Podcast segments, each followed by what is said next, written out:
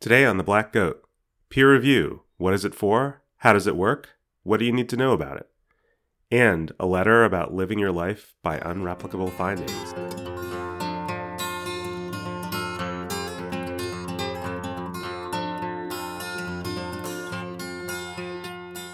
Hi, everybody, and welcome to The Black Goat. My name is Sanjay Srivastava. I'm here with Alexa Tullett and Simine Vazire. And last time we recorded, we were afraid Alexa was going to get carried off by a tornado. This time we're afraid Simine's going to keel over from deep vein thrombosis. I think maybe like three trans US and transatlantic trips in a short while is too many for my calves. Yeah, Simine. so so Simine is in the Netherlands right now. She's in Amsterdam, and uh, she's there to to do a workshop. And she mentioned that her leg is hurting. What was that? Maybe it's the running. Maybe I shouldn't be running. There That's what go. I was gonna say. Too much running.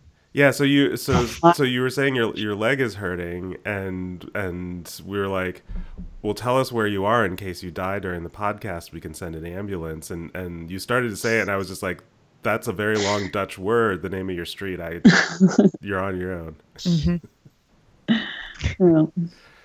Yeah. So do you? I guess. Well, you you said your leg's been hurting, so you can't go running in Amsterdam. Are there places to go running in Amsterdam? Well, it's, it's, super cold and rainy anyway. Okay. Plus, I don't like running in front of people, so I was I was not planning on even trying to run. But I did walk around a lot before my legs started hurting, so I feel pretty good uh-huh. about that. Okay.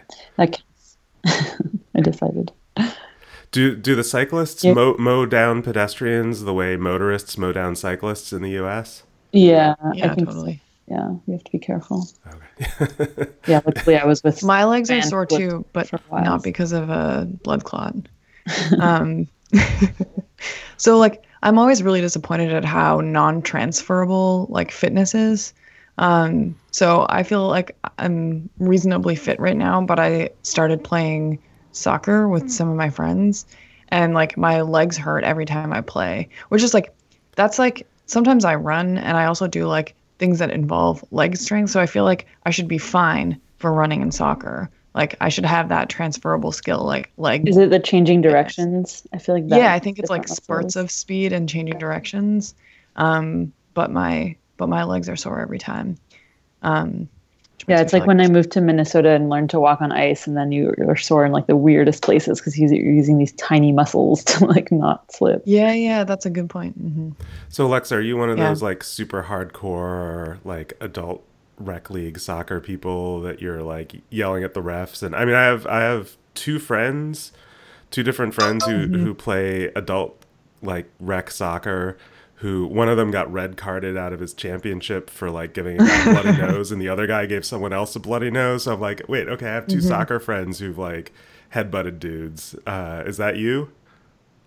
Uh, no, but so that is like to me a very fascinating thing about like adult rec leagues um, because i feel like there are there is like a subset of that population of people who are very intense and it I feel like people always look so ridiculous when they're competitive in those contexts. So like actually I do think that that like I have that aspect of my personality um, but I really try hard to suppress it um, because I feel like there's like nothing more embarrassing than being like the person who's like playing in an adult dodgeball league and is like really into it, you know. Um, but yeah, so but I think that um, a key factor is whether or not you're good at the sport. Um, so all of the like things that I've played in those kinds of contexts have been things that I'm pretty bad at. Like right now, like soccer, I've just never even played soccer. Like, um, so I'm very bad at it and I have very low expectations for my own performance. Like if somebody kicks the ball to me, my goal is to stop it and then kick it to somebody on my team. That's my goal. Um, that's a, that's so a good it's goal. Like really low. yeah. Um, I've never but I found... think like, sorry. No, go ahead. I think if it's like something that I think I'm good at, um, then I can get pretty competitive. Like I'm, I get embarrassingly competitive when I play ping pong against my grad student Alex, um, because he's pretty good. And then like for a while I was playing a lot, and I like thought I should be able to beat him, but I was not always able to beat him. In fact, I think maybe he beats me more often. Um, but yeah, I, I had to work at not being embarrassingly competitive at Catan. I'm not sure I've mastered it. Um, I can see that- that. that's- That's why I have no desire to play that game with. My because I know that you'll like I know that you'll win and I mean that Oh, that if- might be better. if I'm actually. winning, I'm I think I'm pretty Yeah. gracious if I'm You're winning, right? gracious Like that's it's, yeah, lo- that's the not losing. the hard part. The hard part is yeah. my my Or if I'm weekly losing really badly, I can be a great loser. It's when you just barely lose, right? That's when it's like really hard. My my Mm-hmm. weekly poker game is about half guys who take poker reasonably seriously, like they they more or less know what they're doing, and then the other half is just guys who are there for fun. And normally that's fine, like the sort of you know everybody kind of goes along and whatever. Um, but we recently we we did like an a, the group of us like went away for the weekend and we decided so we do this thing when we play poker where if you win a hand with two seven offsuit which is like the worst hand um, you you get kind of like a bounty. And we we usually when we play it it's like oh you get you know 10 chips or whatever. And then sometimes we'll make it go up every time somebody gets it to make it a little more fun. So someone i think it might have been me someone had the idea for this weekend getaway to have it go up for the entire weekend. So uh so by like and we were we were there for two nights. And so by the second night it was basically if you won a hand with two seven offsuit, you would win like more than a buy-in, which is for people that don't don't play poker, like completely changes the game because it just makes you just do stupid shit when you have this hand. And it was funny because there was like one guy in the group who was just like throwing the chips, or he was just like, "God fucking damn it," you know, like uh, who, who like you know you but you monkeys throwing in your chips or whatever. And it, it was sort of like amusing. And, and at some point, we were like, "Okay, we have to pull the plug on this because." You know, it Is it like basically. when someone shoots the moon in hearts? Does it feel like that? I, I don't play hearts, Yeah. but it's probably yeah. It's it's basically like it turns Okay, it when someone from it wins turns by it losing. Okay. Yeah, no, it Yeah. cuz that's like deliberate strategy. This is like it changes it from like a strategy game to like tossing a coin or a slot machine or whatever. Like it, it just completely changes the Oh, it's direction of the after game. you have that. yeah. expertise. Yeah. Anyway, yeah. But you would you would play strategically with offsuit two and seven, right? Like you would have to. yeah, but he's talking. I mean, unless you got really lucky, you'd have to bluff your way. Yeah, the- you don't play.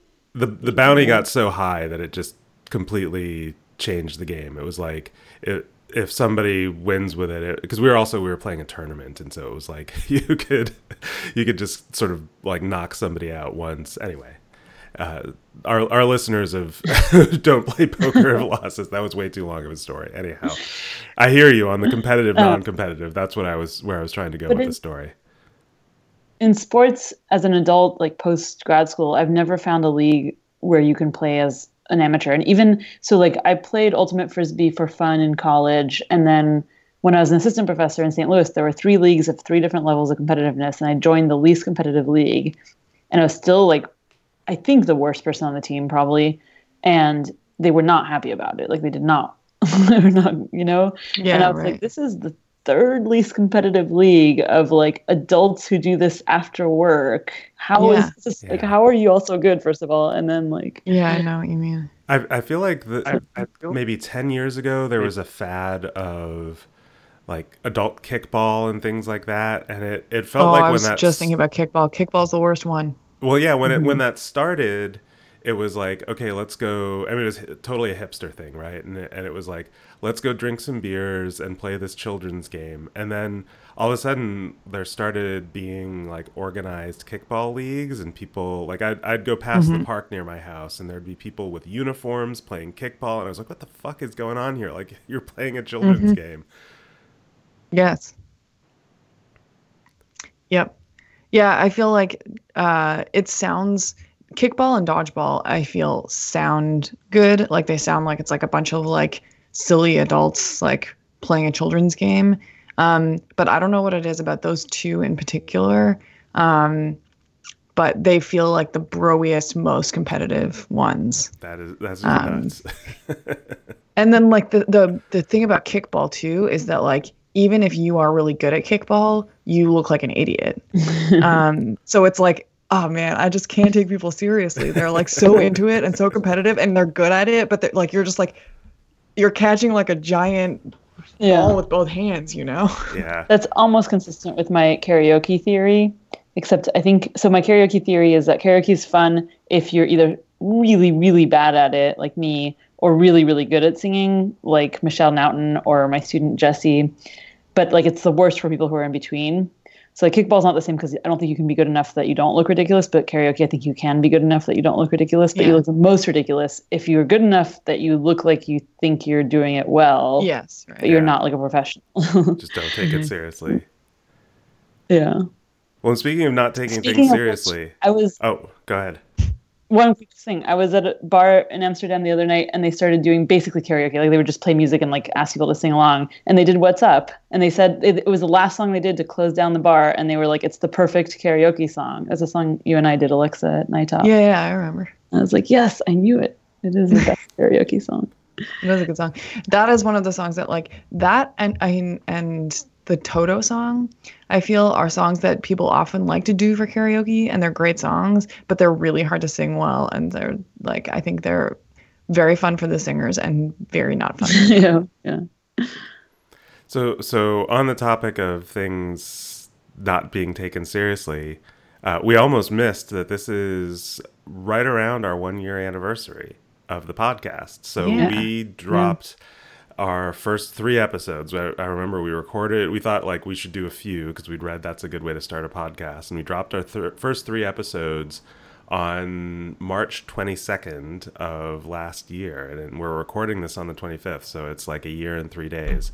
And I remember very distinctly because we that was my wife's and my 10th anniversary is right around this time, and, or was a year ago. It was our 10th anniversary, and we'd gone on this trip and I remember like sitting in our vacation rental in Palm Springs, and I had brought my laptop with me to like drop our podcast with, and like watching mm-hmm. and being like, "Is anybody gonna listen? What's gonna happen?" Um, so happy anniversary, you guys! It's our our one year anniversary ish. Yeah.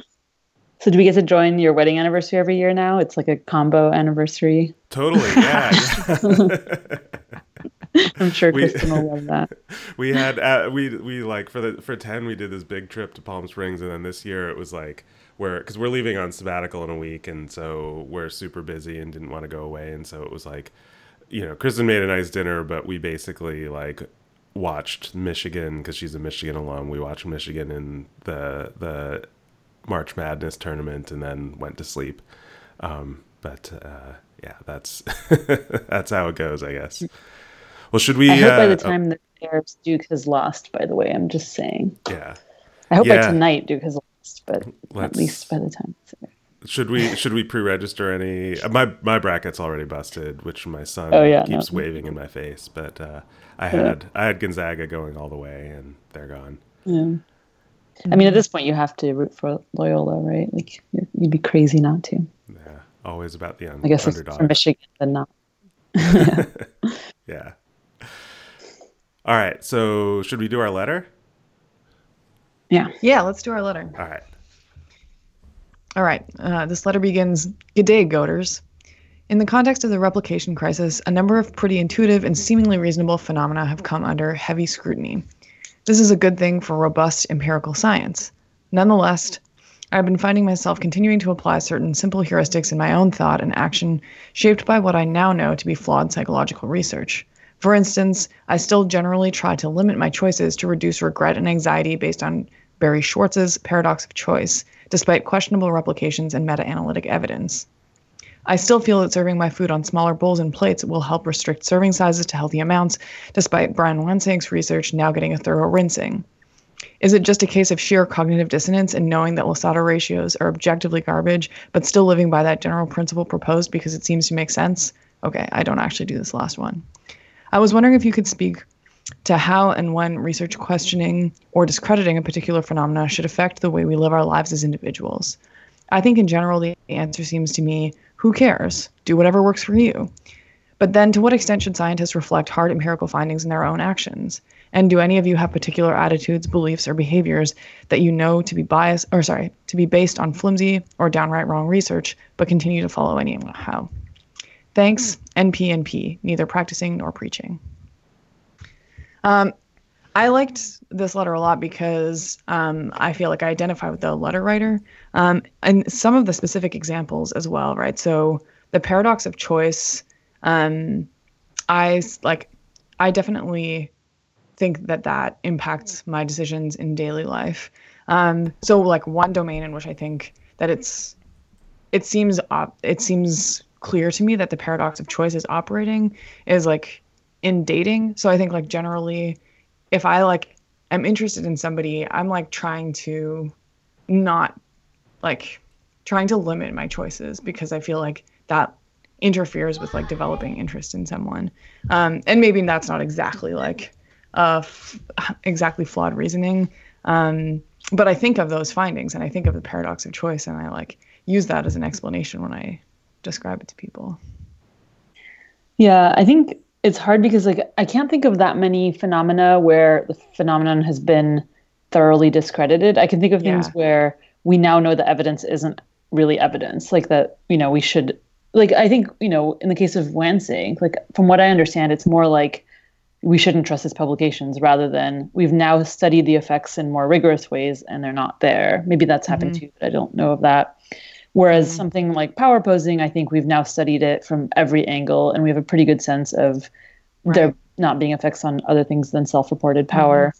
Mm-hmm. Um, so for like power posing, I would say like maybe, yeah, if you act as if you think it'll have an effect on those other DVs, then maybe that would be kind of unscientific of you. But for the food portion thing, I would say, well, absence of evidence, even if we throw away all advancing stuff, isn't evidence of absence. Maybe the, the- the theory happens to be true. Mm-hmm.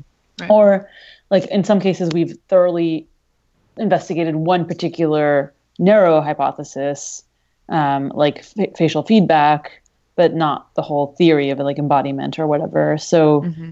i think there's a lot of times where it's like perfectly reasonable to hang on to the general theory even if a narrow operationalization of it turns out not to be true so i think there's a mm-hmm. lot of ways to reconcile uh, yeah and i think that sometimes people can go too far in ignoring their intuitions in the in the um, pursuit of like wanting to be rational and scientific. And like some of the people i'm most skeptical of in my everyday life not as a scientist but just like i remember like in college the people that would like really rub me the wrong way were the people this is an item on the california adult q sort is pride self on being rational right? Like the people who are like well i'm just i'm only going to do the things that science says work and blah blah blah. Mm-hmm.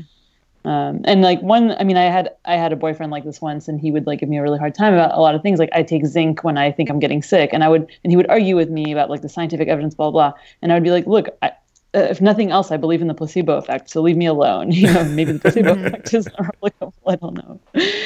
Um, but yeah, I think that you can you can take it too far, right? The like desire to want to be only evidence based in all you do. Um, do you think that are there things that you guys that are research based that impact the decisions that you make in your life pretty heavily?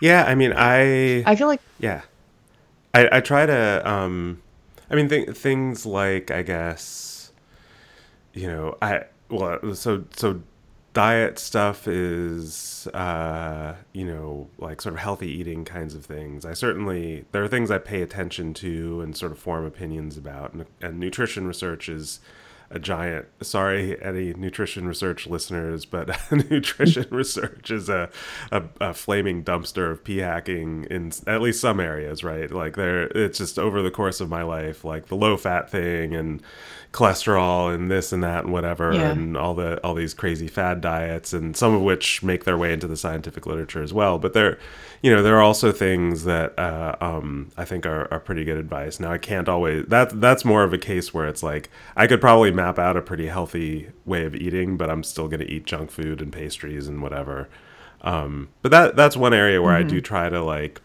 sort of sift through the the recommendations to find good ones um, you know i i mean like i got my kid vaccinated that was really important to me and that's something right, i was gonna say yeah, yeah. that I, I try to talk to other people about as well because eugene has pretty low like nationally i think oregon has pretty low vaccination rates and and there are some some parts of eugene and you know, it's like that's something that's a public health issue. It's putting, I mean, theoretically, puts my kid at danger, although you know the odds are really low. But it puts the community at risk, and and I understand people's reasons for that, um, uh, and and so I try not to be like the condescending rationalist when I talk to people. Mm-hmm. Um, but that that's like an important thing, right? So there are things like that um, that are and every time we take medicine, or you know, yeah, yeah. Much of our behavior is based on scientific evidence, indirectly at least, because yeah. we trust authorities who are using scientific or we think are using scientific evidence. But. Right. Yeah.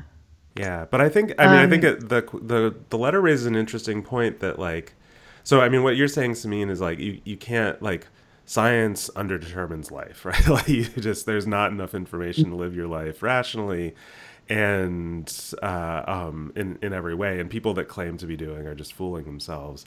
But like when there's and when there's clear evidence for something like vaccination, I think you know we should take that seriously. I think the the letter is raising like what if there's clear evidence well there's uh, yeah like you, you placed it two different ways like what if there's clear evidence just saying something doesn't matter um, and yeah. then what if there's just not clear evidence but you're going off of an earlier finding and I find that mm-hmm. from there's there's a sort of rational analysis way of doing of looking at that like should you be doing it anyway in a rational sense, but there's also kind of a there's a sense in which like I I, I don't know quite how to frame this, but like as a scientist wanting to wanting to live kind of like a coherent life wanting to sort of mm-hmm. yeah like how do you how do you integrate that knowledge with your the part of you that lives 24 hours a day when you're not when you don't have your scientist hat on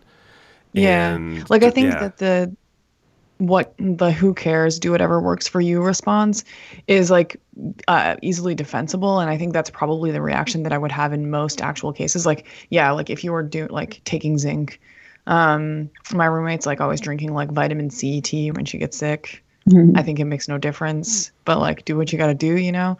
Um, and even if I've talked to people who are not psychologists about power posing too, and sometimes like, you know, I, they'll be persuaded that the power posing research doesn't hold up, but they'll just say like, like some people like that idea a lot, and so they'll say like, yeah, I don't know, like I believe that you that the research doesn't hold up, but like it feels good to me or something like that, and that's that's I think generally a fine reaction, but I do feel like if you sort of think about it more deeply, like for me as an individual, I do I have the same sort of reaction that I had to I think that sometimes people would defend criticisms of social psych research, especially earlier on in like replicability movement stuff, um, by saying like, oh, does it really matter if this effect is like different than we thought it was, or does is is it really like a huge deal if um, this effect isn't replicable, this social psych finding. Um, and my reaction was, well, like, do we take ourselves seriously or not? And if we don't take ourselves seriously, then why are we spending our time on this? Mm-hmm. And so I do think I have sort of the same reaction here where it's like, if I don't make any decisions in my life that are research based, and if I don't update my decision making based on new research findings, then do I like really believe in this mm-hmm. um, this endeavor that we're involved in.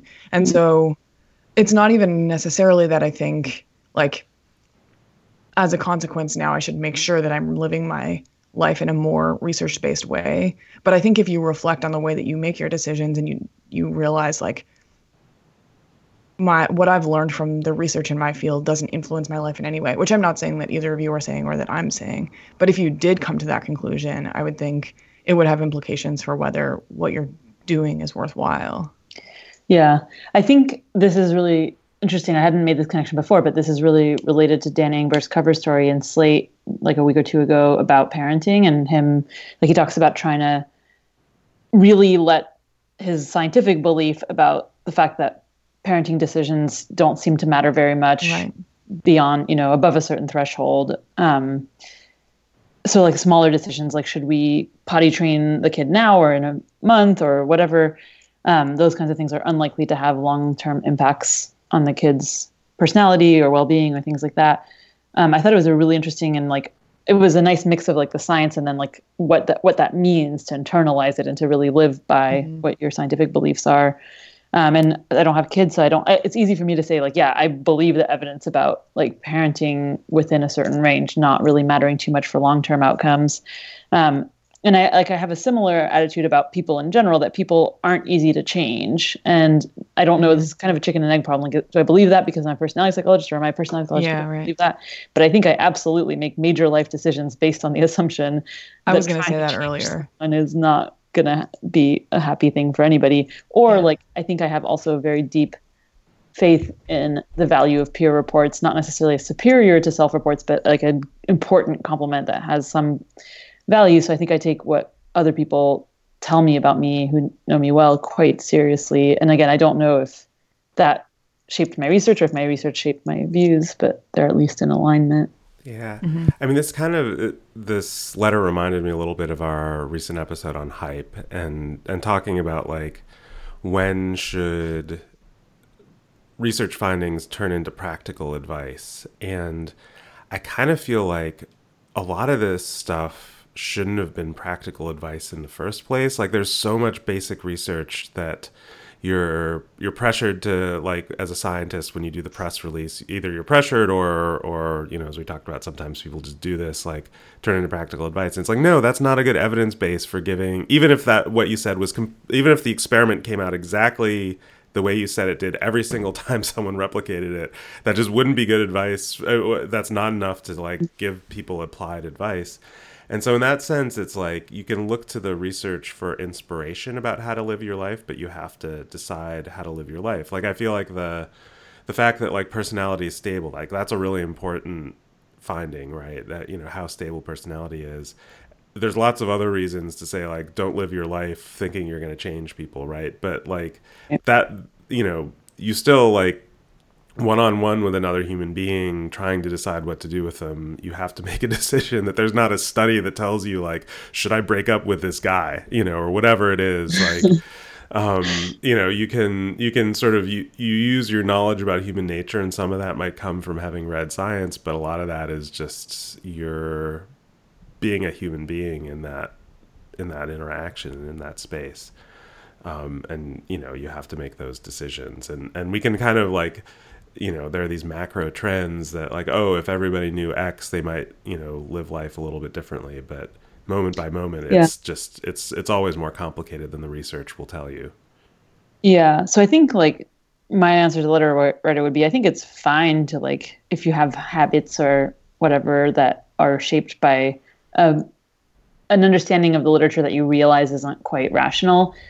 I think where you get into trouble, especially if you're a scientist yourself, is if you're telling other people that they should do the same thing for that reason. Yeah. Um, so your opinion might carry too much weight. And and I think, I mean, I think it's also as a scientist, the it can be useful to feed that back the other direction to ask questions about how we do science. Like, what what does it say about this finding that it still seems like a good idea to do this after I know that the research no longer mm-hmm. holds up. And that mm-hmm. raises a lot of interesting questions like, oh, was this just taking some like folk wisdom and sort of trying to like bundle it into a clever package? Was this, you know, maybe maybe this general phenomenon you know you can't say it in a general sense but like the you know there are some specific instances where it's true but then we overgeneralized from those or whatever. Maybe this phenomenon resembles something that really is true but that's kind of like wouldn't have been exciting. And so someone sort of like you know dolled it up into a fancy scientific sounding hypothesis. Like i think i think it is really interesting to look back and say oh, I, I discovered that this thing isn't true, but it still seems like a good idea, or I still feel like I can see it going on in my life. And, and sometimes that tells you about how you view life, like placebo effects or confirmation bias. But I think that also mm-hmm. sometimes says something about like how specific and precise, so, and again, setting aside empirical issues like re- replicability, just like how precise and useful and practical and all of that and well specified and conceptually coherent was the theory in the first place if the evidence changing doesn't affect your life. Yeah, that's a good point. Mhm. Yeah, it's an yeah. So I think it's a lot to ask, especially yeah. a young science. So yeah. it doesn't bother me too much if my studies don't change my behavior, yeah. but I think it's important to be humble about that. Then, yeah. Mm-hmm. yeah, cool. Well, yeah. Um, all right. So NP, NP, neither practicing nor preaching. I guess our message is, yeah, keep going, but uh, I don't know. Think about it. I don't know. I don't feel like we had much of an answer, but this was a super interesting letter. Be self-aware. That that's what you're doing. yeah, yeah. Ask yeah, yourself right. why you're doing it and what it means. Yeah. Okay. Cool. Awesome. Well, thank you to Neither Practicing Nor Preaching for your letter. And if you are listening and you would like to email us, you can email us letters at theblackgoatpodcast.com. Uh, we always love to hear from people with things they want us to read on the podcast, but also just if you have any feedback.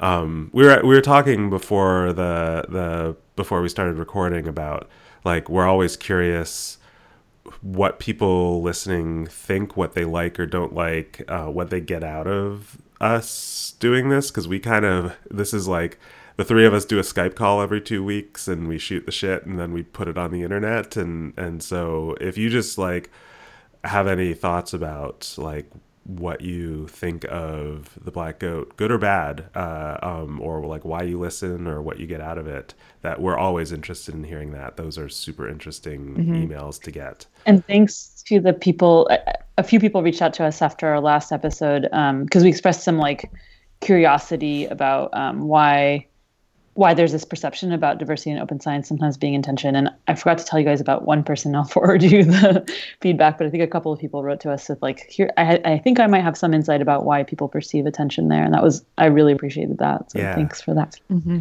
Yeah, that I, I tweeted about that and there was some really interesting discussion as well. And, and that's, um, yeah, that was really fun to, to sort of hear what people thought about that and to hear, people's reactions to what we were saying because that's yeah that that's sort of extending the conversation beyond us in a really interesting way. So um, and that was particularly like a domain that we lack expertise about and i yeah. think there's a lot of perspectives we can't represent so it's great to hear those. Yeah. So yeah you can you can always email us letters at the blackgoatpodcast.com uh, we're on Twitter at Black Goat Pod, and we're on Facebook, uh, facebook.com slash Black Goat Pod. And if you click like on our uh, on our page, then political campaigners will find you and direct you to the correct candidates. Um, so please do that. uh, yeah, let's. Uh, anyway. um, and yeah, you can rate us on iTunes as well. That's a way that people can find out about us. Um, and uh, uh, you can post comments or just rate us as well. So thank you everybody for listening. Um, I just said that like we're done. Okay, thank you. we're not done. Uh, our so our main topic today, the thing we uh, wanted to to sort of spend some time on, is peer review. Um, and so, uh, yeah, we kind of wanted to be a little bit more pragmatic. Um, you know, we'll, we'll, I'm sure we'll like muse wax philosophically about some things, but, uh, um, and actually I wanted to start by mentioning, I, I, was doing a little bit of reading about, uh, peer review and I, I came across, and I didn't have time to like read super deeply, but it was kind of interesting that, uh, um, the, the whole institution of peer review, is credited to a guy named Henry Oldenburg. Have you guys heard this story before? So Henry no. Oldenburg was the the first secretary of the Royal Society, the the uh, organization that gave us Nullius mm-hmm. in Verba, uh, trust or take nobody's word for it. And Henry Oldenburg was the first secretary of this society, and at the time, scientists would often not want to tell people what they were finding in their labs because they'd be afraid someone would steal credit for their ideas. And so he came up with the the idea of publishing I don't I don't think he invented the idea of proceedings, but he he was trying to get people to to publish um, their their science in in a, a, society proceedings, and so he he came up with two apparently innovations. One was rapid publication. I don't know what rapid meant in like the 17th century, but the idea was like send him his findings, he'll turn them around, and then you can get them on the record, so everyone will know you found it. And then the other was that um, as a sort of both credibility and quality control i'm guessing i didn't read about like if he's ever said what his reasons were but he came up with the idea that he would send everything to a couple of people and get their feedback and, and then decide whether to publish it or, or whatever. So Henry Oldenburg, Royal Society, uh, um, is, uh, and I, you know, with these historical things, it's always an open question who actually invented them first. But I saw a couple sources crediting that, um, which is kind of an interesting idea that uh, um, peer review was sort of invented as a way to seemingly give credibility, but also make sure that uh, authors got credit because you get your name printed on a thing with your ideas and it's been vetted by others and that's a way to say like yep take this seriously and i did it. And that's exactly how it is today. So i i wanted to do this topic partly because uh, um, in addition to the reasons sanjay said i think um, I w- when at SPSP, my mentor lunch table was about I they asked me to like pick a topic and there were already a lot of roundtables on replicability stuff. So I was like, what could I mentor people on that I might have a little bit, you know, of experience that could be helpful. I thought, oh well, maybe they have questions about like how the peer review process works, like the pragmatics of it. And so I did a, a mentor lunch on that, and the questions were awesome. And I think there's a lot of like really nuts and bolts issues that before you have a lot of experience, there's almost no way you can know. They're not written down. Um, mm-hmm. And so I thought maybe I assume, but I don't know for sure, that our audience is mostly early career people. And so I think some of those questions might be fun to talk about. So I wrote down some questions that came up at the mm-hmm. mentor lunch, um, but also just in general, like the unwritten rules of peer review or the unwritten norms. Um, and and like here we would, it's important to caveat that like all three of us are social and personality psychologists in North America um, and publish in a pretty small range of the same journals as each other. So our, our yeah opinions might not generalize very much, but mm-hmm. I think yeah. we have some experience that might be interesting and useful to listeners. I thought after the mentor lunch, I thought that maybe I had more knowledge that I thought was maybe useless, but that might actually be useful.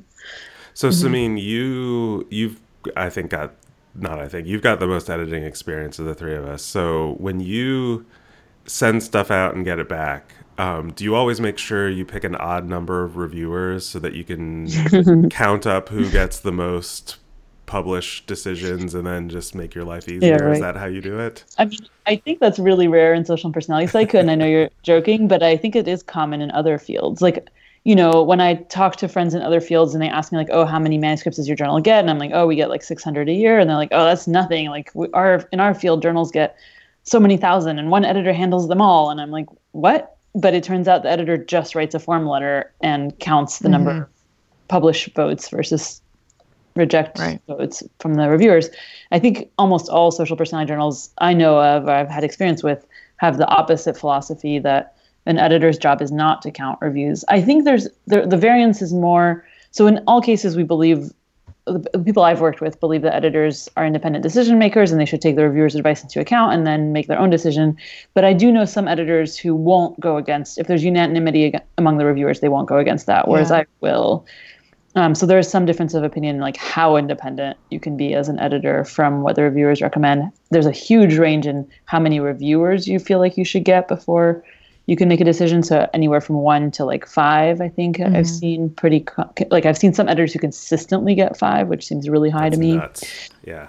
Yeah, mm-hmm. I mean it's not not so it's bad for the authors, but it's especially bad for the reviewers. Like I was recently a reviewer on a paper that I thought was clearly fa- far below threshold, and after I got the decision letter and the reviews, it that seemed to be a consensus view. And I apologize, I signed my review so you know who I am. But, um, and they got they got four reviewers. And i feel like you didn't need four people plus the editor in this case. Like I, maybe there are some cases where you do but well, anyway that's, so that's a big that's been a really big shift in the in the course of my career is how much um, i think it's it's for the better how and the sort of two things that go in hand is editors as independent decision makers and desk rejections because desk rejections are by definition an independent decision and you have to read the manuscript and make a judgment to do that.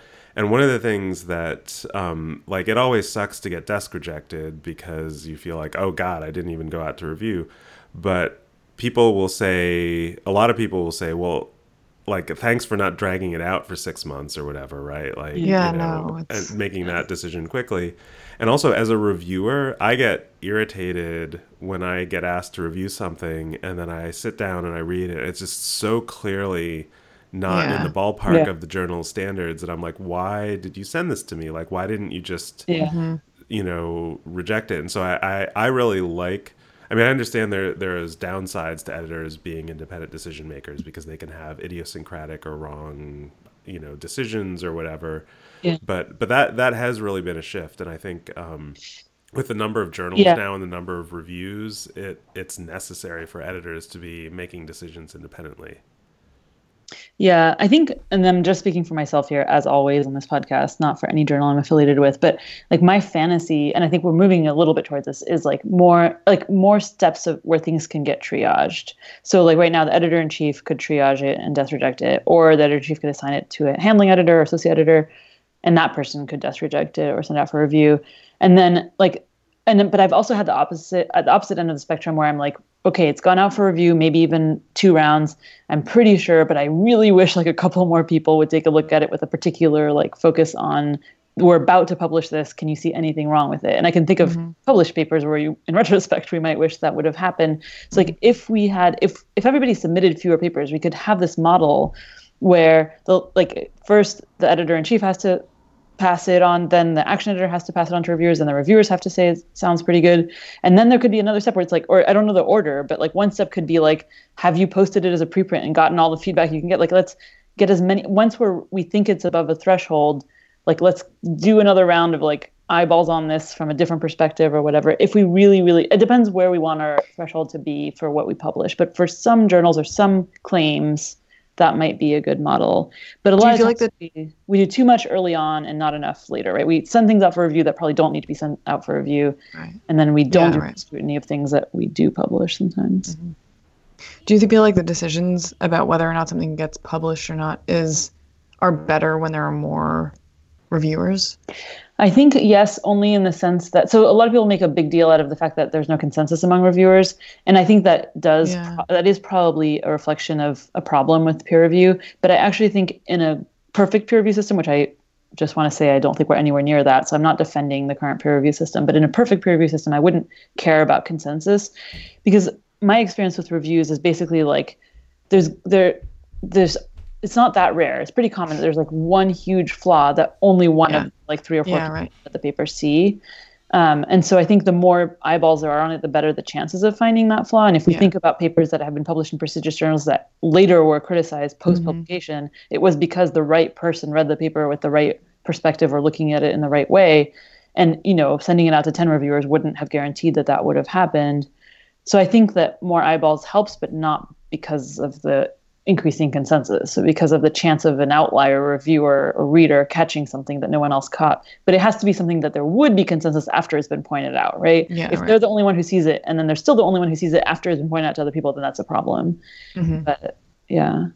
I mean i think this brings up the question of like how much and this has been a focus of i feel like a it's been a big discussion for uh, you know past half dozen years or so like how much should we expect out of pre-publication peer review anyway?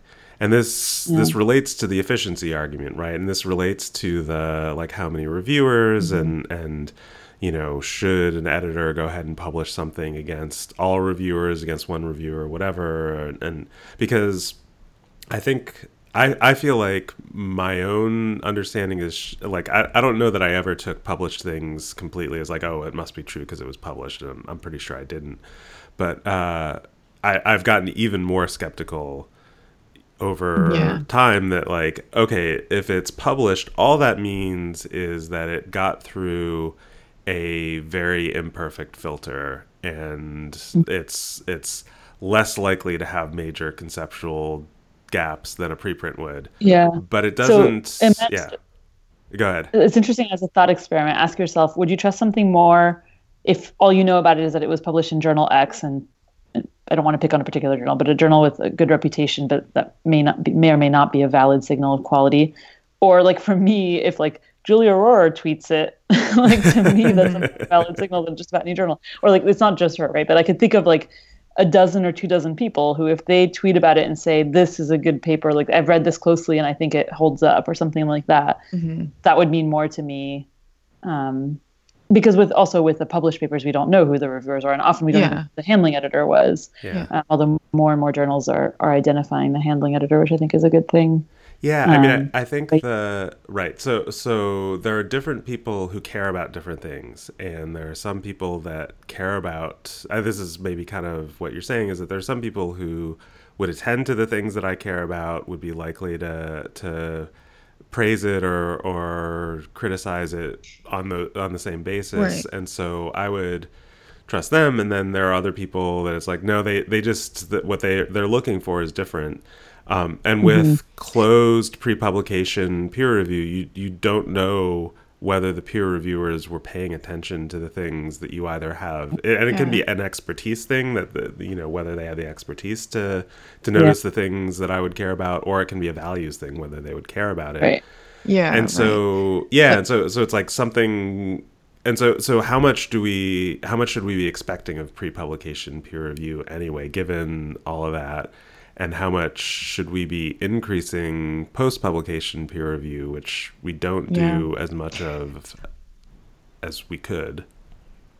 Yeah, I have a couple of reactions to that. One is so we were talking about the lack of consensus among reviewers, and that seems like um, maybe something that couldn't be solved with any kind of perfect system because I think that there isn't a core construct, right? Like there is no like core quality measure of paper because people have different values and things like that. So I think there's never going to be a lot of consensus unless all of a sudden everybody's values align. Maybe like within a subfield or within like for a particular journal or something like that. Um, but I think I'm very skeptical about that happening across the field, and I think that's fine. Um, I think it's fine for like two people to look at the same paper and one person thinks it's amazing and one person thinks it's terrible. And like neither of those is like clearly correct. Um, but you're also talking about so post um, post publication review sanjay. I'm just so i'm curious how that that kind of system would work because more and more i think that our like our bar for something a finding being out in the world whatever that means exactly like having an impact in some way um, should be high. Because i think we're like we're bad at getting rid of findings that are already out there. Um, but then i obviously see the merits of post publication peer review. So yeah how how does that system end up working? Like people get a finding out there and then um, and then it's like people who are reading it after it's out there who are either like giving it their stamp of approval or like saying that they're that you shouldn't trust it. Yeah i i i, I feel this might sound contradictory but uh, maybe i'll sort of think this through and there's not like i i actually feel like everything should be able to be out there. Um, and that's one of the things that's really exciting about having preprints is that you know, prior to preprints and prior to sort of electronic transmission, journals were the only way you had to, other than like there were conferences, but journals were pretty much the only way you had to communicate what was going on in your lab to the rest of the world. That's why they mm-hmm. were invented, right? And mm-hmm. and but now and and and there are gatekeepers on journals, and so essentially we had this system where everything had to go through gatekeepers, and if you had something you wanted mm-hmm. to tell the scientific community you you had to persuade somebody else to to publish it for you. There was no other way. Um, mm-hmm. I I don't like that. I think that scientists, if you really feel like you have something to say, whether it's a finding you want to get out there, an interpretation, a commentary, there should be an avenue for it. Um, and I mm-hmm. think preprints, I think blogs and social media is a more informal pathway. So I think that's super important. I think what uh, where we're seeing attention right now is with journals that are claiming that being published in our which is most journals um, that are claiming that being published in our journal is a signal of quality and it's a signal of impact mm-hmm. and so mm-hmm. that's where i think if you're going to claim like we publish the most important findings with the biggest impact that you can rely on the most then both the author who sends it to a journal with that mission and is seeking to to gain that credibility and the journal itself have to be open to criticism after the fact because those are and and I think the the the whole basis of saying that a journal being published in a journal communicates that needs to be critiqued because journals need mm-hmm. to earn that and they need to constantly fight to keep that and they, and they should be, be challenged audited. They need to be held yeah. accountable. Yeah. Absolutely. Like if they're claiming that, then we should be auditing what yeah. they're publishing. Yeah, right. That's true. Yeah. So are you against the idea of gatekeepers at all? Or is it just that like you think there should be a way in which things are available to people, but then gatekeepers are operating operating after that stage. Yeah, I, I'm I'm I'm not against all gatekeeping. I, I'm I'm against needing to go through a gatekeeper to get your ideas or your data or whatever out there. So absolutely, okay. like anybody can say, I'm I'm going to start up a journal. I'm going to start up a, a preprint service. I'm going to start up a whatever, and I'm going to decide what my rules are and whatever. Like that's totally legit. You can do that. Um, mm-hmm. and and so it's totally fine for a journal to say we've decided that our mission is to publish X, right? And and to do that. Yeah. But there there should be a way to, as a scientist, there shouldn't be prior restraint. You should be able to get whatever you want out there and circumvent that right. system and and nowadays we have access to that and that, that's where a lot of like disruption and and sort of the uh god i can't believe i just said the word disruption i sound like some silicon valley asshole anyway um that's mm-hmm. where a lot of like sort of change has been happening and and there are like generational differences because i think younger people are just more used to they've grown up with more of their lives with social media and electronic access to things. Anyway, we're kind of right. yeah. Um, yeah. Well, yeah. so related to that, I think that part of what you're expressing, Sanjay, and I think part of what why we need those other mechanisms that don't go through gatekeepers is because I think I've I've been shocked at how people talk about peer review and about editors and about journals in this reverential way. Um, and we all know that watching the sausages get made is a lot uglier than this like idealized way that we talk about it, but I think that the discrepancy is really quite large. And so, for one thing, like a journal isn't even one thing. Like who the editorial team is changes every few years. And so, you know, a journal, the same journal now and the same journal 10 years ago could have completely different values and different standards and different whatever. The publication committee that chooses the editors changes every few years. The policies can change.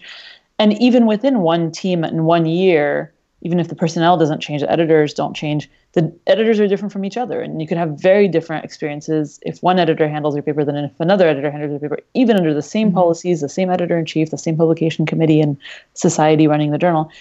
So this idea that there is a standard for a journal or for, or even for a journal at a given time is a little bit oversimplified and right? Like so if you know, and, and because editors are human, they can make mistakes. And because a team of editors has some more fallible humans, are going, you know, like there's going to be a lot. Like it's just when you actually, you don't have to dig very deep to realize that this glorified idea of like, well, it's met this objective standard, and so therefore we should treat it as like truth is is, which I know everybody denies that they do, but then we all turn around and do it.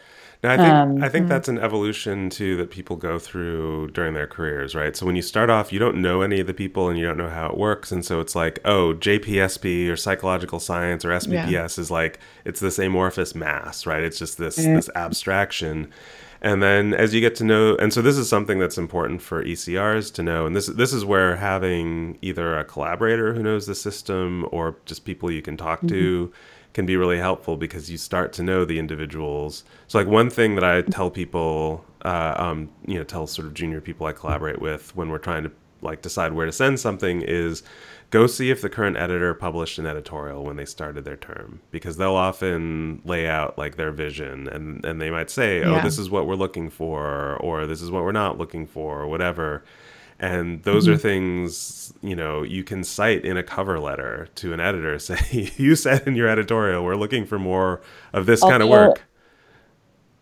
cover letters are a dangerous place to put important things. Mm-hmm. i think many cover letters don't get read or they get skimmed. Yeah, yeah for sure. Um, um, so like that was one question that came up at the mentor lunch is like what are cover letters for? And sometimes they're one sentence and i don't mind when you know i don't yeah. mind if people are like you asked for a cover letter so i'm typing this sentence period and that's right. it like maybe you don't have anything to say but for me like the things that i would recommend putting in a cover letter are like yeah i mean what you're saying is good but don't hold your breath that it'll get read carefully um, any like history about the manuscript like we did submit a manuscript similar to this one in the past and you rejected it but here's why this is a new mm-hmm. submission mm-hmm. Um, or like I think it's also a good place to say if it's pre-registered or has open data, open materials, things like that. Although that should also be in the manuscript. Um, but I think a lot of people are really confused about cover letters, and I think there's huge differences across editors and journals about whether they read them, how closely they read them, whether they share them with author with reviewers. Usually not, but some mm-hmm. do. Um, so it's a dangerous place to put anything important. But there's well, not really a lot of other places where you can put things that don't go in the manuscript. Yeah, so. yeah. I was gonna say that that's your right. Like things like like you were saying, like open data pre-registration. They should they're part of the scientific evaluation. It's more things right, right. like related to the the vision of the editor that you wouldn't put in the manuscript. Right. Um, yeah. So what? Uh, um, I mean, we're talking about cover letters. Let's talk about sort of responding to letters. Like, what do you what do you guys think about when you? How do you handle it when you don't agree with a reviewer? And let's assume that the editor hasn't given you any indication. Like sometimes the editor will say, definitely like make sure you address reviewer two's point seven, and then sometimes they'll say, you know, you don't have to worry about this point. Um, but in the middle, when when you can't tell, so uh, it's pretty rare do? that they do the latter. Like I think editors very rarely say, "Don't worry about this point," yeah. because yeah. the reviewers are seeing the letter too, and you're kind of dissing the reviewer, and you ask can them to do this favor for can, you, and then you're like, "Can I just say, shout out to Laura King, uh, who, in my experience, in a very tactful, diplomatic way, uh, uh, would yeah. would be very uh, supportively directive." about what right. she was going to care about and she she would say i'm not going to send this back to the reviewers and that was like okay then i don't have to you know whatever but uh, but no i agree with you they usually usually editors don't do that um, so yeah, yeah, so in so that part of it is like in if that an editor if an editor wrote a pretty detailed letter and didn't mention a specific point that a reviewer raised that might be a signal that they don't care that much that you do it or they might even just if hopefully if an editor thinks you shouldn't do it they would say that you, you know reviewers feelings can only be protected so much. Yeah. Um, so what do you so what do you do in that in between situation? Like, what's your advice to to people? It depends what where your bottom line is. So as an author, it depends. Would you be willing to do that if that's what it took to get published? If so, but you think it's not the better thing to do, then what I would say is I would say don't do it, and in the cover letter explain why you didn't do it, but offer to do it. If if if it's a deal breaker for the editor, you can say like, if you really feel strongly about this, we would be willing to do it. Here's our, here are our reasons why we don't think we should do it. Um, but if you're and if you're not willing to do it, then I would just leave out that part. I would still make the strongest case you can in the your cover letter, your response letter about why you didn't take the reviewer's um, suggestions. And if the answer is it's just inconvenient, don't make up a like intellectual reason, but just say like yeah. we were only willing to go so far, and you know we weren't willing to collect a whole new study or to go back and code mm-hmm. those videos for these new variables or or whatever. Um, you're allowed to say like I'm not willing to do that for this publication. I mean, I think sometimes what people are thinking is if I was willing to do that, I would have gone to a better journal, um, and that's fine. And I try to anticipate that in my decision letters too, to say like you may not be willing to do this, but this would be a deal breaker for me if you don't do it I know it's a big ask, but like this would be necessary. So think about it before you decide whether to pursue a revision or something like that. Mm-hmm. Um, yeah. So I think if you like, don't make your paper worse to satisfy a reviewer. So if you disagree yeah. with the reviewer or with the editor for that matter, if you disagree with one of their points, you think it's going to make it worse, don't do it, and then decide if it's not clear that would make it worse. You just rather not do it than offer to do it if if that's what it takes. But then if you really don't want to do it, don't offer. yeah. yeah.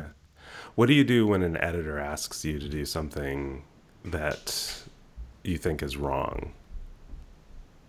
It have you guys had this ha- have you guys had this happen to you before? So I, I had this happen early yeah. in my career, and it wasn't wrong exactly. Um, in the sense, it wasn't signed. Well, it was it was problematic, and I just ended up going along with it because I was like, I think I was in my postdoc at the time, and it was an interpretive issue and so i felt like well the data is still going to be the data and it was just they wanted me to frame something in a different way and nowadays i mm-hmm. would mm-hmm. Push back but at the time i was just like look i'm just to like put this in in the, these terms because you know i kind of have to go along. But i think that's a you know I, I think more and more i think because of our recognition of qrps and p hacking and things like that recognizing when editors are themselves asking you or endorsing reviewers asking you to do things that are like p hacky that are harky mm-hmm. that are you know things like that. Um, yeah what do you what do you guys do? Have you had that come up recently? I, I've, I think that i um, i had that situation come up a few years ago where somebody i can't remember if it was the re- reviewer or the editor or the reviewer asked for it and the editor agreed. And it was like they wanted me to do um, a mediational analysis with data that was correlational um, and i just i did it um, i think I think I was in graduate school. So I think I wasn't like I at the time I felt conscious that it was like not really an informative analysis, but also sort of like you, Sanjay. I think I sort of thought like this isn't gonna change anything. People are just gonna like see how the data falls out in this analysis that's not very meaningful.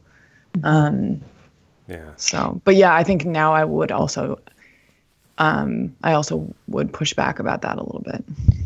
Yeah, but I mean, I think I think now I would push back, but also a now I'm more likely to be taken seriously if I push back, and Yeah. now I can afford to Yeah. get a rejection. Yeah, yeah, yeah, of course. back and things like that. So I, mean, think I it all depends on how badly you need to get into that journal and Yeah. what Yeah. you think of the. Yeah, do you, do you g- generally respect the editor and the editor's decision, like everything else in the letter was reasonable? In which case, I think definitely try to reason with them and see hmm if you can convince them. But Yeah. If you're like, no, I know this editor has these values. I went to this journal anyway, and you know maybe whatever. But you're like, I know I'm not going to convince them. Are you? So you're risking. You know you're risking high risk of rejection if you don't do it. Then I think you have to figure out what where your values are, where you draw the line, and how Yeah. how much you care about this publication in this journal.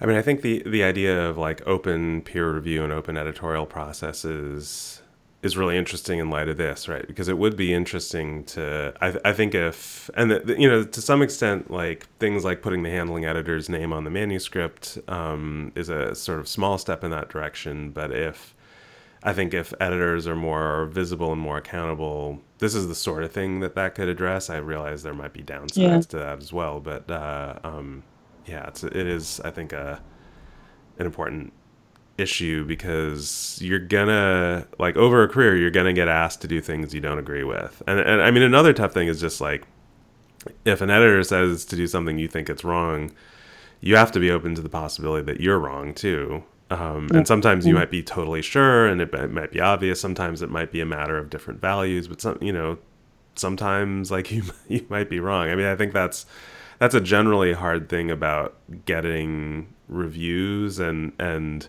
that's also something that I think I've gotten better at is like you you know I, it's like at this point I almost know like I'm gonna get the the letter I'm gonna read it I'm gonna have my my first reading is gonna be fuck this shit these assholes what are they Right, why are they trying to ruin my manuscript I- it's like I have this meta awareness that like okay I can Yeah. have I can have my that reaction Don't- yeah. set it down look at it a couple days later and be like oh yeah this kind of makes sense like this this person Mm-hmm. actually like let me see if i can figure out like where this person was coming from and oftentimes it's like oh yeah yeah they're right yeah sorry Yeah.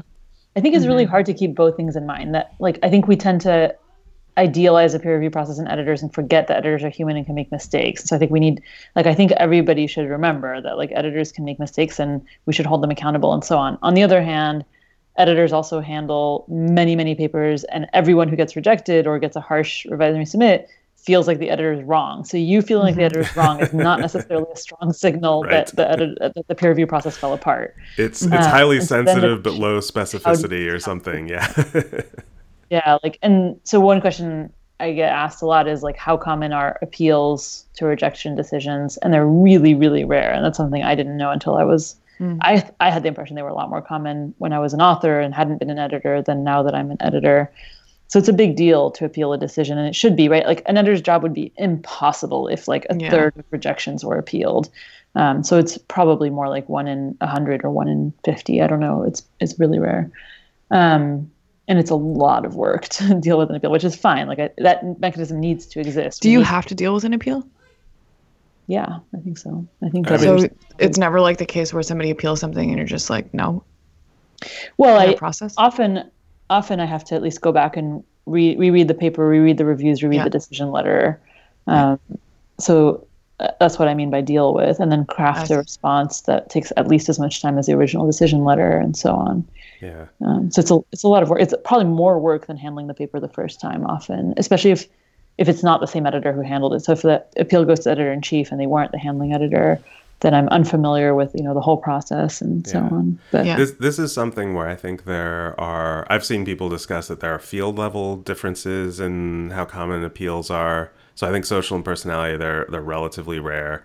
Um, I think there's some other fields where there's common. There's also individual differences. So I I know some people who that's just part of their str- and people in social and personality where it's rare who who that's part of their like they don't maybe do it every single time but that's like a fairly standard mm-hmm. tool in their toolbox um and and that annoys me because they're it's i mean i you know i get that like everybody's got a career to make and whatever and it's it's like mm. you do have to work the system but um it's yeah. a very mm-hmm. kind of yeah I, I feel like if it, it, it's a way to sort of try to exploit the system. It's a way. It's a very privileged kind of. It's a way to, to make it so that no one will ever be an editor ever again. like if if there's too many appeals, it's just yeah. an impossible job. Yeah. And again, I don't think we should have too much sympathy for editors. I think they get treated like a little bit too delicately and not held accountable enough. But but there is no time built in for that part of the process of editing. Like sure, I get a little I make a little bit of time for editing, but then when something gets added to my plate like an appeal, yeah. I have to find that time somewhere, which is absolutely part of my responsibility, but it, the system wouldn't work if there were a lot of, at least the way it's set up, social and personality sake, yeah. if there were a lot of appeals. I have a question for you guys about signing reviews. So, do both of you sign your reviews? Yeah. I do. Yeah. How did you make that decision? So, I signed my first review recently, which I guess means that now I'm signing my reviews. Um, but I'm curious about how you guys ended up deciding to do that and when, and if your rev- reviews changed after you started signing them.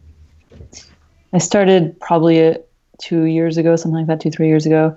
Um, probably around the same time I became editor in chief because I was writing so many signed decision letters that I was like, at this point, mm-hmm. if I if if negative decisions and negative reviews are going to make enemies, then I'm making enemies, and yeah, reviews don't feel that different. I don't think it, the bucket kind for of. For me, the like what people say about how it changed how they write their reviews, not true for me at all. It doesn't change huh. anything, but mm-hmm. I don't know what that says about me, but. Yeah, I I don't know if it actually changed the content of my reviews. It certainly makes me think an extra time about like make yeah. sure that I'm sort of you know being uh, you know saying things that I would stand behind, both content wise yeah. and kind of tone wise. Um, yeah, I you know I realize there's a lot of there's a, there's been a lot there's a lot of discussion about signing reviews about the vulnerability of earlier career people and I certainly started doing that later. There was a really interesting Hilda Bastian had a really interesting blog post recently which I thought was spot on because she wasn't claiming there's any simple solutions but she was saying like people say I'm afraid to sign my review because uh, I might get retaliated against and everyone goes uh-huh yeah and she was kind of like why are we okay with the idea that people are going to get retaliated against? And mm-hmm. um, like when you just sort of stop the conversation there, you're just kind of saying, yeah, that's a fact of academic life. Um, and mm-hmm. so she, you know, she was making an argument. Again, this isn't going to solve it because um, uh, it's a complicated problem. One solution isn't going to end it. But she was saying like journal, yeah, the scientific community generally and journals specifically need to start treating retaliation against reviewers as professional misconduct. And mm-hmm. like a journal saying this isn't going to stop it because you won't know every time it happens, whatever. So that's why it's complicated. But like if we start shifting the norm and saying that retaliating against someone who has given you fair criticism is scientific misconduct, like we, we should, even if we can't catch it every time it happens, what? we should start talking about it in those terms. What does retaliation look like? This is somebody sending like a really like a really mean email to somebody or so she calling used, them out in person or she used an example of someone who um this she posted a tweet where you know someone was saying that they had signed a review and then they got a phone call from the author oh, wow. like uh, um you know bullying them basically so that was yeah. that was like a pretty direct retaliation i think the thing that people worry about uh, which is a very understandable worry, is like, what if this person is one of my tenure letter writers or on an awards committee someday or something like that? And I think those are. Um, mm-hmm. uh, and that that's why like you're not going to solve that right because someone who's just like pissed at you because you once reviewed their thing badly can just sort of like shave yeah. down their tenure letter and you'll never no one will be able to attribute it but i think if if at least we start saying like that is not okay um, if we mm-hmm. start having that conversation, we at least need to start acknowledging that that's not okay, yeah. even if even if we don't know My, how to do something about everything. I think it's it's such a big concern that I would advise pre-tenure people not to sign their reviews. And I would like to live in a world where everybody could sign their reviews, but if I was giving yeah. advice, oh totally, to, yeah, I don't. So if someone asks for advice, really? Yeah. I mean, so. I, I would say Okay, so I would say people should make that choice. Like, I wouldn't fault Yeah, of somebody. course, I wouldn't tell people No, no, no. don't sign that's your not what I mean, yeah. reviews. Yeah, but I would I No, would I- say like that's a le- that's a totally legitimate choice to make. I wouldn't pressure anybody to do it. But I also wouldn't. I know a lot of pre-tenure people who do sign their reviews, and I wouldn't. Yeah. I wouldn't go up to them and say this no, is a bad idea. Any less of them at all. No, Yeah. I just think it's completely understandable and maybe even like rational to not sign it. Mm-hmm. Pretend. I know I've heard so many people like say that they hate someone's guts because they rejected their paper or wrote a negative review of their paper or their grant or whatever. Mm-hmm. And they, they seem to think that's a totally legitimate reason to hold a grudge. And it seems to imply that they would negatively evaluate their research. Right. Neg- that grudge Yeah. would extend to their evaluation of that person's research. Yeah, I find that very strange. Yeah. I mean, I guess like I see what you mean to mean, and that maybe it's like one of those things where we don't want to be asking like early career researchers to be falling on that sword. But I do think the more that people sign their reviews, the more it like normalizes this idea that like scientific criticism is part of the process and is like something that we should be able to stand behind. It is not an insult. Mm. Um, so Yeah, I think Yeah. if Yeah, the other Yeah. good. I think if people sign their reviews, I think my perception is that the quality of reviews actually higher the more junior the reviewer. I think there's a correlation. Yeah, yeah. And I think if people started signing their reviews, I think authors and other reviewers would see that. And I think it would challenge our assumptions about status and eminence in a way that would be good. So I wish we lived mm-hmm. in a world where yeah, it would be yeah. really easy to ask everyone to sign their reviews. But I wouldn't ask a junior person to do that. Mm-hmm. I mean, I think if you imagine a more radical change where we had open peer review generally, um, where Yeah. authors and reviewers, and so then you could, you it would be out in the open that oh, you know, old so and so had their work critically responded to by this person, and and so everyone would kind of know oh maybe he's like holding a grudge against that person. Yeah. I mean, it, also, there are times when I wonder so, and if we had open peer review, which means publishing the reviews along with the paper, um, so there are times when like a junior person writes a really great review and then a more senior person writes like a very superficial review and then when i send the letter i wonder if the senior person reads that and thinks oh man well they don't know that the other reviewer is junior necessarily but i wonder if they think man like i really didn't do a very good job on that i'm a little bit ashamed seeing that review yeah but if it was it. public right maybe they would if it was public maybe Right. people would step up their reviewing game a little bit i mean not Yeah. Yeah. most reviews are really high quality and helpful yeah. but I do think that some people really underestimate how much value there is in junior people's reviews. Yeah. when you said like that you don't think that your reviews changed at all after you started signing them like my interpretation of that is that you've always been like um very conscientious about reviewing. I sus- i kind of know that you are. Um but i think my suspicion for myself is that i'll be i'll put a little more effort in now that i'm signing them than i would have before. Like just being more careful about like making sure you making sure I get something exactly right. Like I'm not like careless about saying like, oh, you never mentioned this, but then they they did if I'd been more careful or something. Yeah. Yeah. Well, we should probably wrap up because I think uh, Yeah. yeah, Oh, yeah, there's so, there's so much more we could say about so many so many but- things to say. Yeah, um, yeah. Uh, well, cool. Uh, thank you everyone for listening, and this has been the Black Goat, and uh, happy first anniversary to us again. and if you've been listening from the beginning, thank you so much. And If you just found us, uh, thanks for finding us, and we'll talk to you next time.